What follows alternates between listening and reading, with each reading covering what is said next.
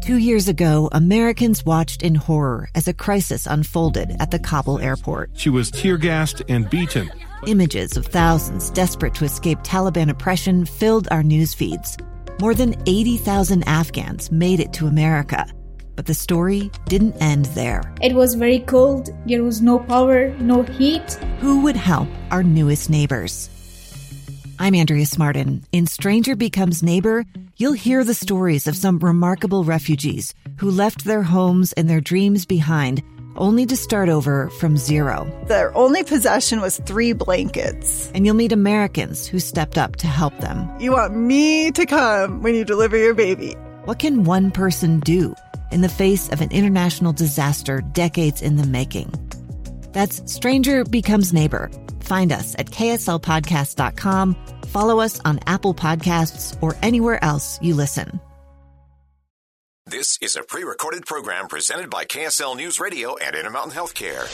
Healthy Mind Matters, brought to you by Intermountain Healthcare. We discuss the important community issues of stronger mental health, emotional wellness, and the growing problem of addiction.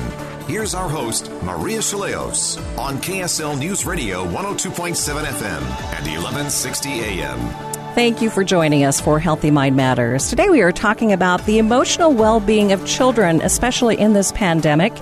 And with me this morning is Dr. Annie Deming. She is a psychologist at Intermountain Primary Children's Center for Counseling.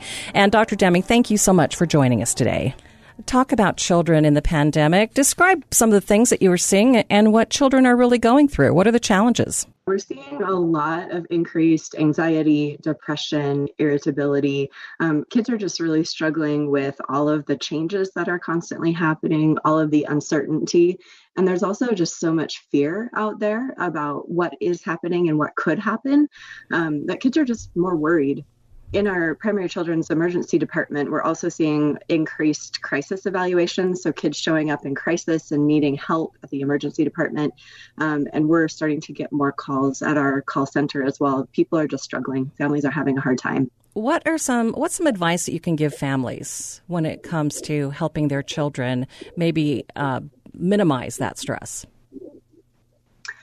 It's it's really difficult because parents are stressed just as kids are. You know we're facing the same things um, and we maybe understand it at a different level. And so we're not only worried for our kids but we're worried for ourselves. So it's really challenging.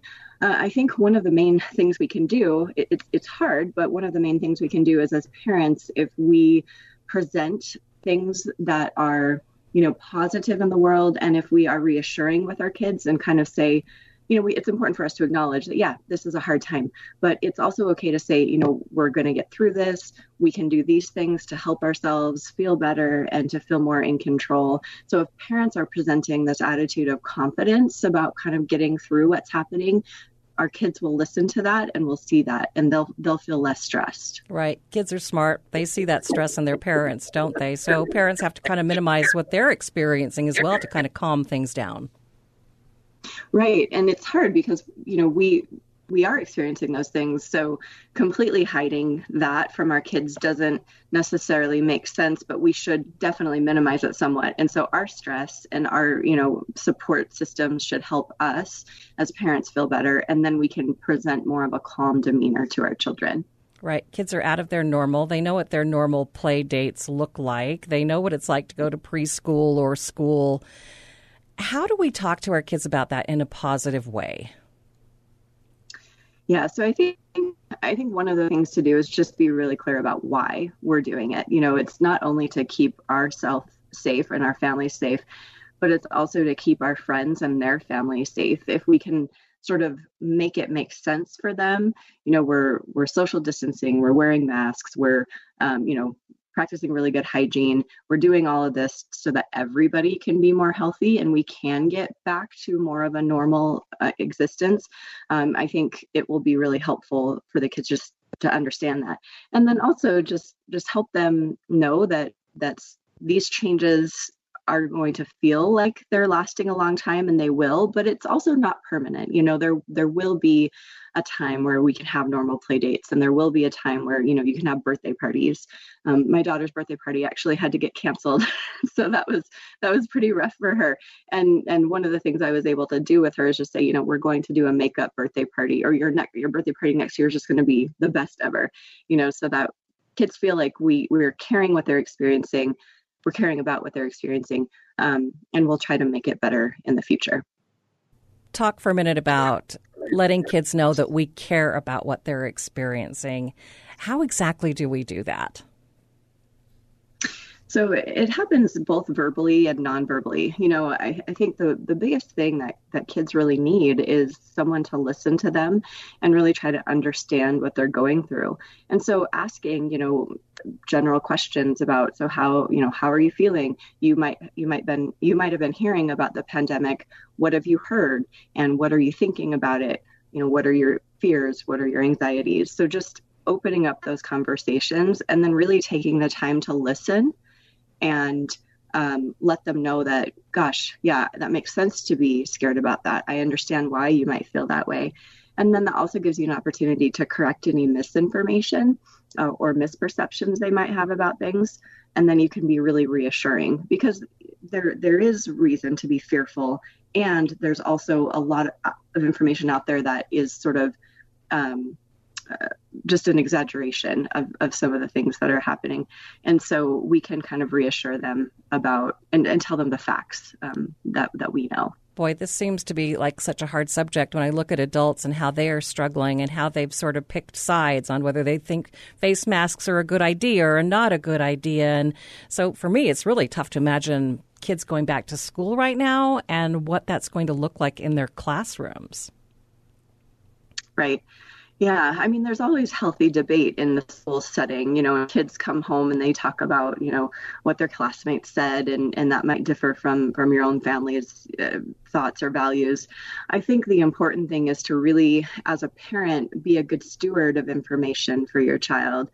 So, listening to, uh, you know, really trusted sources, uh, you know, like Intermountain Healthcare, the CDC, the American Academy of Pediatrics, your own pediatrician. Um, you know, making sure you're getting information from from really good, credible sources that have knowledge about the public health crisis. Um, it uh, unfortunately has has become a political issue when in fact it's really a public health issue and, and about the health of our communities. And so if we can focus from that lens then i think everything becomes somewhat simpler to explain to our kids. You know mask wearing helps us it helps other people. You know it keeps our neighbors and our communities safer. Um, social distancing does the same thing. And so within the school setting you know there's so much focus on being a good community member within those settings. And and that's what that means in this context is you know being willing to wear masks and follow all the hygiene practices and the social distancing practices. Right. Going back to something you said earlier about helping kids understand why um, and that buy in and why it's important. I think that's going to be even more important as they head back to school. They'll be less likely to, you know, try to get within three feet of their best friend or hug their best friend. So, talk about just for a second the importance of that buy in when it comes to young children. Right. So if, if they're not seeing um, their role models behaving in those ways, and if they're not hearing their, their role models, you know, mainly their parents and older siblings um, and friends doing those things, it'll be much harder for them to understand and, and follow through themselves. Um, so it, it's just really essential to to be clear about you know the importance of it, and and also um, present it as this is just an okay thing. You know, it's not something that we have to have a negative attitude or outlook about. Um, you know, getting a fun a fun fabric on your mask, you know, and talking about how um, you can do air elbow bumps with your friends, you know, those types of things. Uh, it was actually something my daughter and I were talking about last night. Um, these are just the new ways that we're connecting with other people. Um, and they're not ideal. You know, I think it's okay to acknowledge that um, but they're what we can do right now. All right. You're listening to Healthy Mind Matters. Today we are talking about emotional well being of children during the pandemic. With me today, Dr. Annie Deming, and we'll be right back in just one moment.